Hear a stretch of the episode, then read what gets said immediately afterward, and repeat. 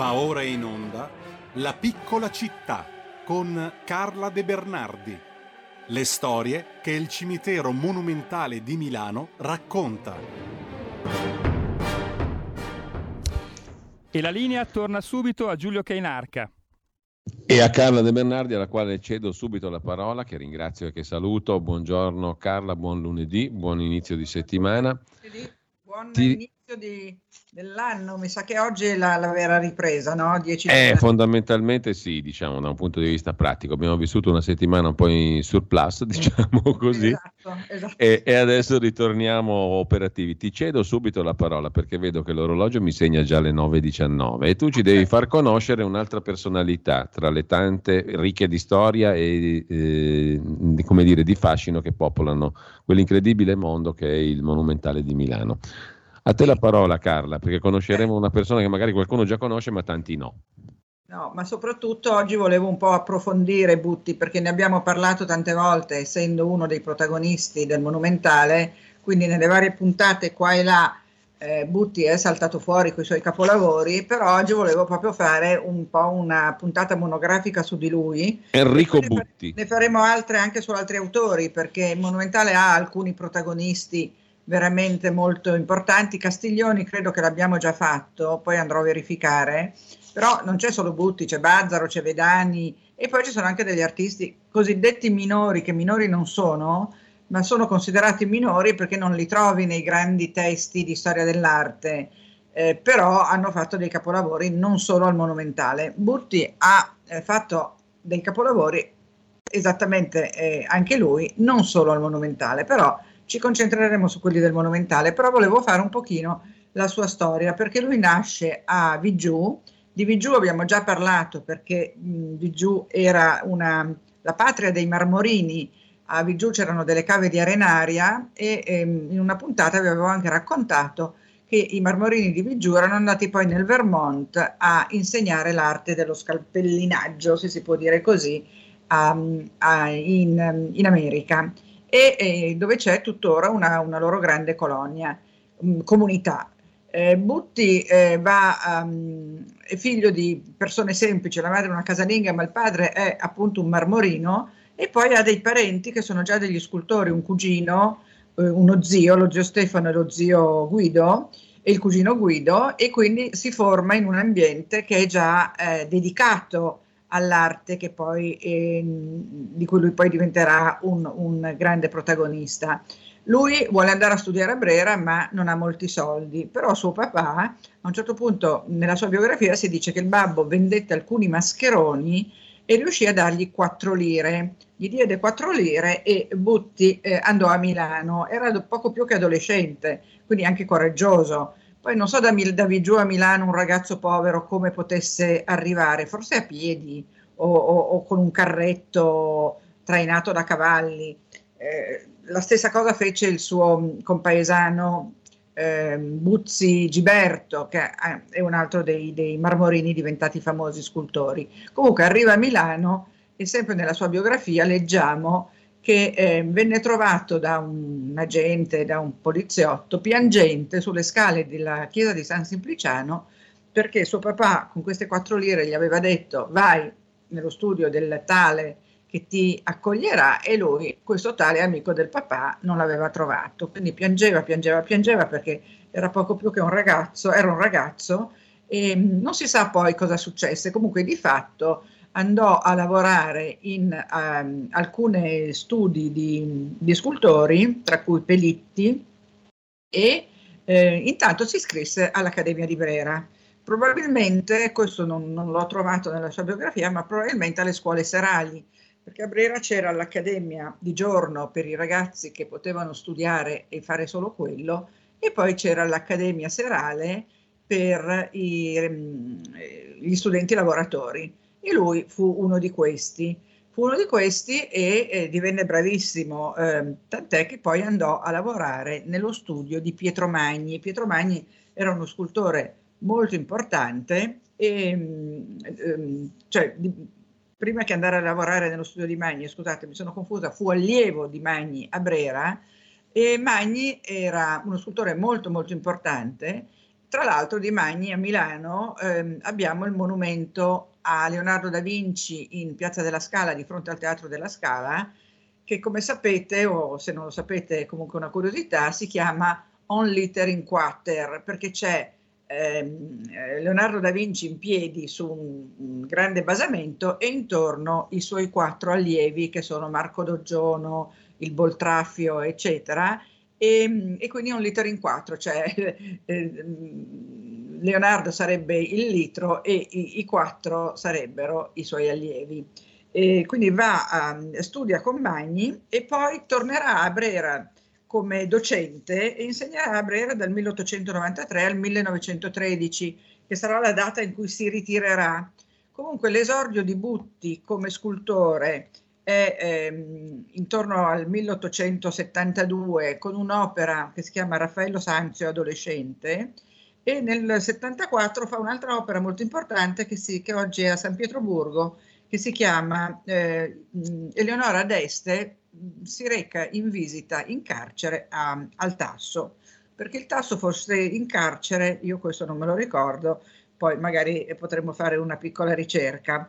Comunque ehm, comincia a fare poi queste opere per il Monumentale dove alcune delle opere più belle sono proprio le sue. Non lavorerà solo al Monumentale, chiudiamo con altre opere che ha fatto a Milano per poi concentrarci proprio sul cimitero. Una è la eh, meravigliosa statua a Giuseppe Verdi in eh, Piazza Bonarroti, eh, che fece nel 1913, lui non vinse il concorso per la statua a Bonarroti, la vinse, ah, a Verdi, la vinse eh, Carminati, Francesco Carminati, ma Francesco Carminati morì e quindi il, la, la vittoria passò a Verdi. Gli amici di Carminati si arrabbiarono molto, tant'è che al Monumentale sulla sua tomba c'è proprio scritto che questo, diciamo, questo, eh, quest'opera gli è stata sottratta perché lui l'aveva già eh, disegnata, non, non, riuscì a realizzarla perché morì. Comunque Verdi fa questo meraviglioso, ehm, eh, scusate, ehm, Butti fa questo meraviglioso Giuseppe Verdi e eh, poi sempre a Milano ai Giardini Pubblici fa il eh, monumento al generale Sirtori, che era un generale di Garibaldi.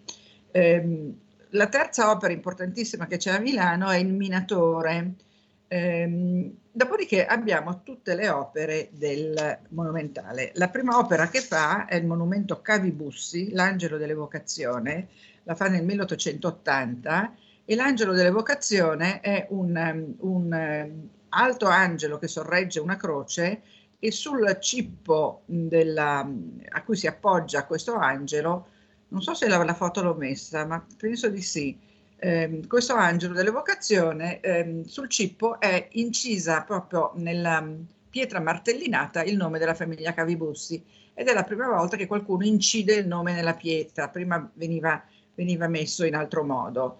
Eh, con l'angelo dell'evocazione lui vince il premio principe, eccolo qua, il, principe, il premio principe Umberto, un premio prestigiosissimo che lui vince tre volte, è l'unico scultore che vince tre volte il premio eh, alla scultura Principe Umberto. Lo rivince nel 97 con il guerriero di Legnano. Se andate in Legnano, vicino alla stazione c'è una piazza con un enorme guerriero di bronzo che è Alberto da Giussano, personaggio che non si sa se sia mai esistito, ma comunque molto noto. E il, guerriero di, di Legnano è veramente molto Ehm, maestoso, significativo, con una spada sguainata, vestito con una cotta di, di, di maglia, con veramente tutte le, l'abbigliamento del guerriero medievale e dell'eroe medievale che Alberto da Giussano sarebbe stato.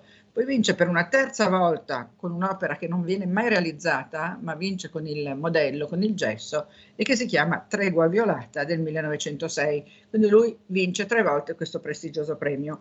Al Monumentale alcune sue opere sono veramente tra le più belle. Se escludiamo l'ultima cena e il Golgota di Castiglioni, eh, io direi che la eh, contessina Isabella Brioschi Casati e la, il lavoro per la famiglia besenzanica sono a buon diritto le opere più belle del monumentale, addirittura forse a pari merito con quelle di Castiglioni. Ecco, la, dico la Isabella Casati, eh, si chiama La Morente, oppure anche Il sogno della morte, è una ragazza giovane, 24enne, una contessina, che muore di parto, ha il seno nudo e una croce eh, appoggiata sul seno. Quando viene fatta nel 1890 fa un po' scalpore perché effettivamente ehm, questa nudità che rappresenta l'anima viene un pochino, eh, fa, sciocca un pochino le, le, persone che vanno a vedere eh, l'opera, perché all'epoca si andava a vederle le opere dal, al monumentale, non, non c'era altro modo di sapere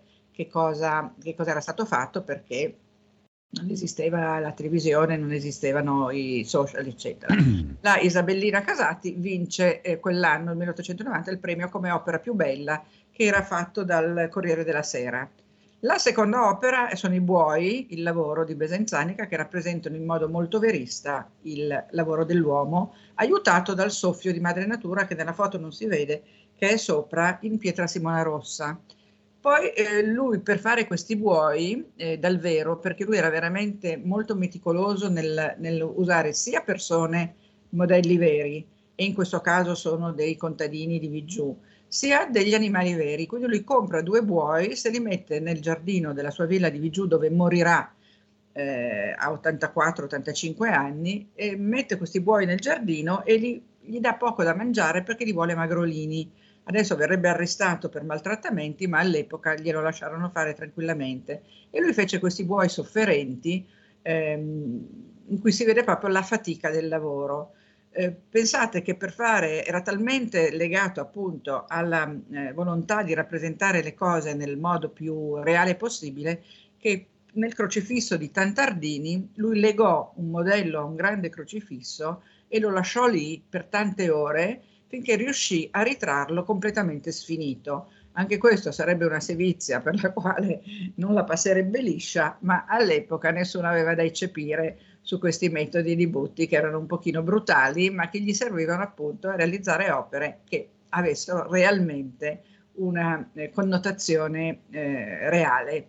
Ci sono anche altre opere, ma non so se ho ancora tempo di dirlo, Ehm, Beh, perché... mi sa che siamo proprio in scadenza. Ecco, siamo in scadenza. Diciamo anche soltanto che lui fa c'è una, una, bellissima opera che rappresenta un chiostro per la moglie che morì quarantenne molto gio- di peritonite, poi si risposò, cioè si risposò, si riaccasò con una modella che eh, è quella che eh, viene rappresentata proprio nella tomba eh, della contessina Isabella Casati Brioschi. Anche lì prende dal vero la, la, la sua compagna e ne fa un capolavoro per il quale si ispira anche a Hieronymus Bosch, nel tondo dietro la contessina, dietro il letto della contessina c'è un tondo che, viene, che lui dice di essersi eh, ispirato a Hieronymus Bosch e nel disegno antico che vedete c'è lui sulla sinistra col cappello, l'opera e tutta la famiglia della defunta dall'altra parte, compreso il marito che è il primo a destra, più anziano di lei, e qua si vede proprio il disegno di quando l'opera eh, viene installata per, il, per, la morte della contessina.